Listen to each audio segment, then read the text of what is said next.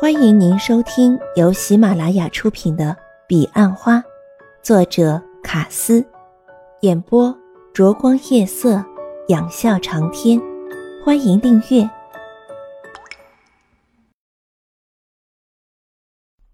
第21集。我没有说打算一直沉默，只是需要花时间去思考。我并不把这件事和工作画上等号，这是我人生旅途中会不断遭遇到的事，我必须学会自己去面对，因为你们不可能一直在我身边。欧阳云云的话令三人面面相觑，三个人几乎有同样的想法。如果只是工作的伙伴，的确我们大家只是萍水相逢，都是过客，但如果你把我们当作朋友，一辈子的朋友，我相信我们都愿意陪你走上一大段，不会让你在旅途中感到寂寞和无助。说的人是朱蒂斯。欧阳云云回眸看了钟兰人一眼，钟兰人立刻说：我不只陪你走一大段。欧阳云云终于决定坐下来听听他们的想法。朱蒂斯和钟兰人说的话，此时听来让他倍感欣慰。他不是说要投保吗？我就把保单签回来了。钟兰人边说，朱蒂斯已把桌上的一份要保书拿给欧阳云云。12万。欧阳云云实在难以置信。你拿枪逼着他？不。钟兰人笑着说，那种人就算你拿枪逼他也没用。那你是用什么办法？不只是欧阳云云，威大哥和朱蒂斯也急于想知道答案，因为刚才还没说，欧阳云云便进来了。真不好玩，我本来打算吊吊你们的胃口的。钟兰人走到欧阳云云旁边，正准备抓起安安那只虎尾熊，却被欧阳云云一把抱住，拥入怀中。这动作引起朱蒂斯大笑，钟兰人也笑了，他故意装得一脸无奈，这样他才有理由顺势轻抚欧阳云云的秀发。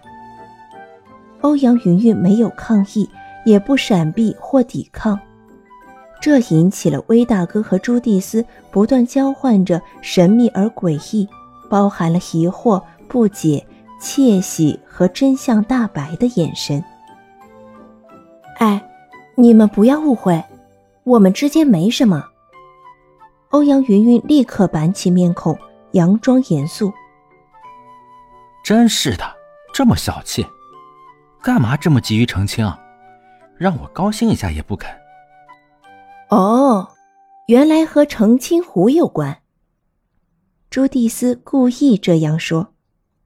欧阳云云突然觉得自己好窘迫，他从来没有过这种感觉，而更糟的是，他越想表现得若无其事，却发现自己的耳根和面颊越是灼热，于是他只能选择夺门而出。你们真的没什么？朱蒂斯逼问留下来的钟兰人。我多么希望给你一个肯定句。钟兰人终于抱起安安。没想到欧阳云云也会脸红。钟兰人不敢出去惹欧阳云云，便一直关在房间里混着，直到接近中午，他才准备去报件，然后开车带大伙儿去聚餐。一出门，他发现欧阳云云和邹大业正在和一个20出头的男孩聊天。钟兰人想起他是邹大业的同学小齐，讲好月底要来的。钟兰人出现后，小琪的注意力便开始从欧阳云云身上转移。他毕恭毕敬地起立叫了声：钟大哥。放松放松。钟兰人忙说，他知道那是因为周大业把自己塑成了英雄形象，做业务的多少都有点英雄崇拜的倾向。钟兰人偷瞄了欧阳云云一眼，发现欧阳云云并没有因刚才的事而迁怒，心中一块石头放了下来。今天运气真不错，他想，于是决定进一步试探。他努力送出一个沉浮的微笑，等待着欧阳云云的回应。但他的笑如同洒进海中的盐，没有引起任何反应，甚至连涟漪都没有。这令钟鸾神纳闷不已，好像刚才什么事都没发生一样，奇怪。钟鸾人只好拿出钟总的药宝书，让欧阳云云签名。除非我知道你是怎么签的。欧阳云云说，他的态度坚决。我刚才正要说，是你自己跑出来的。没关系，今天有的是时间。这时威大哥出来吆喝，要大家启程并关心派车的情况。欧阳云云整组刚好挤得下钟兰人的车。威大哥载朱蒂斯、霍伯特还有第一次参加聚餐的玉洁，韩姐则载她的外甥女，听说也要来做保险。至于罗瑞亚和凯伊则共骑机车，因为聚餐后他们不回营业处。欧阳云云手上拿了一个用来装海报的塑料卷筒，她只说是要送人的，没多做解释。我还没见过卡瑞娜，听说很漂亮。这是钟兰人上路后对欧阳云云说的第一句话。我也只见过3次。欧阳云云说，年终汇报2次，还有1次呢？在营业处。他来营业处做什么？我也不知道，那是我刚来没多久的事。欧阳云云口里虽说不知，但事实并非如此。怎么样，你认为他长得可以打几分？欧阳云云当然不会回答这种问题，她侧着脸冷眼以对。但后面的邹大业却搭腔，我听霍伯特说太座很漂亮，云云姐没来前她公认是全公司最漂亮的，而且……她的话没说完，便被回过头来的冷眼制止。云云姐，你知道吗？其实你生气时比笑时更美，只是没人敢惹你生气。邹大业继续说。为什么？欧阳云云只对后面这句有兴趣。因为你生气时眼神好冷，像翡冷翠般晶莹剔透，想要捧入怀中，却又让人不寒而栗。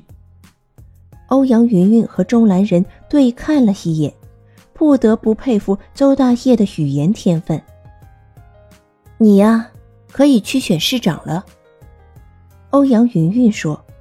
邹大业并不知道欧阳云云话中的含义，只听钟兰人大笑，自己则一头雾水。车快到的时候，小齐和邹大业在后座窃窃私语。他们2个是不是……由于他咬耳朵的技巧很生疏，以致全车的人都听到他的问话。欧阳云云立即回头管控。喂，请不要在公开场合讨论这种事好不好？邹大业一时也不知该如何回答他的问题，尴尬间一路都保持沉默的芝荣却在此时凑过头来对邹大业轻声说，他居然没有生气啊。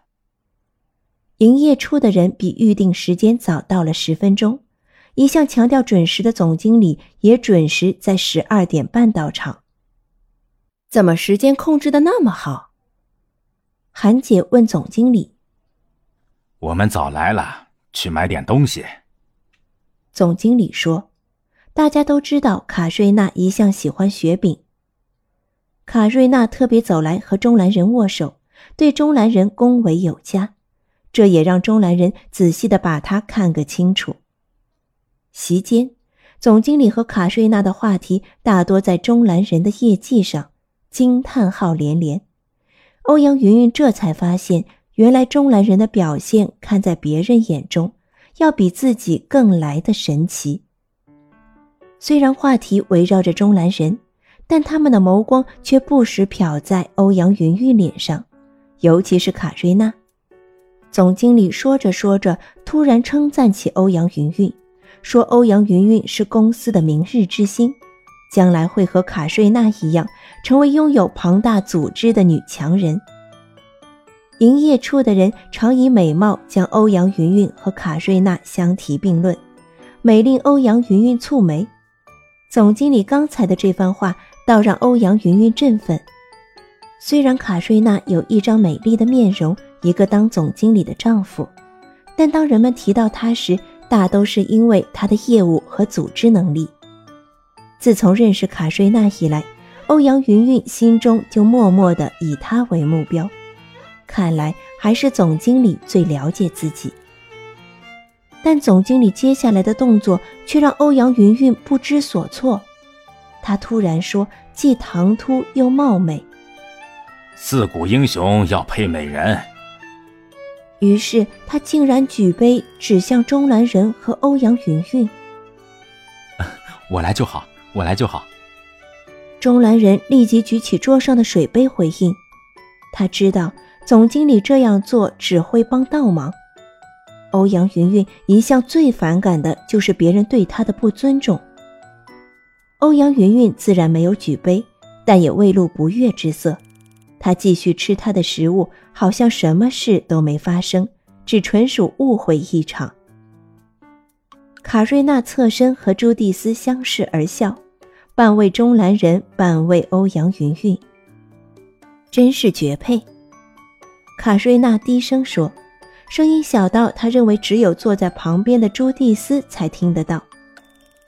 聚餐接近尾声，大家茶余饭饱之际，总经理又再度发言。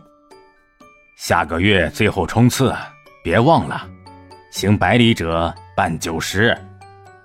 剩下230呢，中南人和韩姐2个人就搞定了。卡瑞娜说。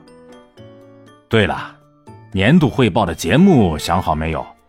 今年在东市农场，这次不能再拿最后一名。还有中南人今年不能再请病假，来公司3年多，还没参加过汇报，也太离谱了吧！如果再缺席，就扣你主管的考绩。总经理厉声说。还有欧阳云云。总经理口气稍微缓和。舞会时不可以再躲起来，很多人每年都盼望这一天，就是为了希望能和你跳支舞。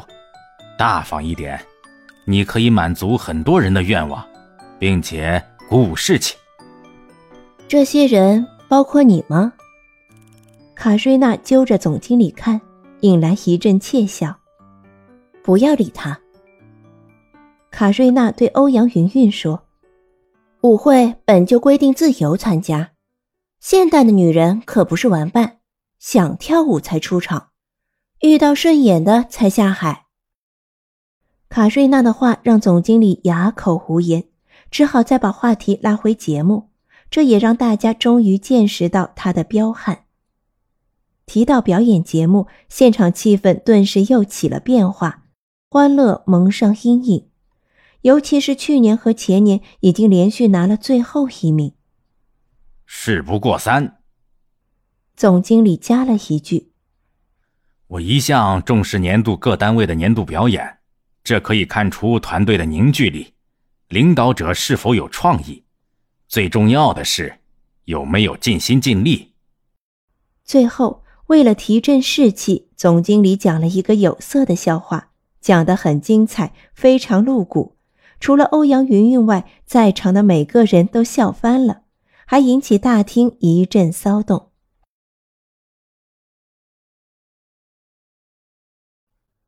听众朋友，本集已播讲完毕，请订阅专辑，下集更精彩。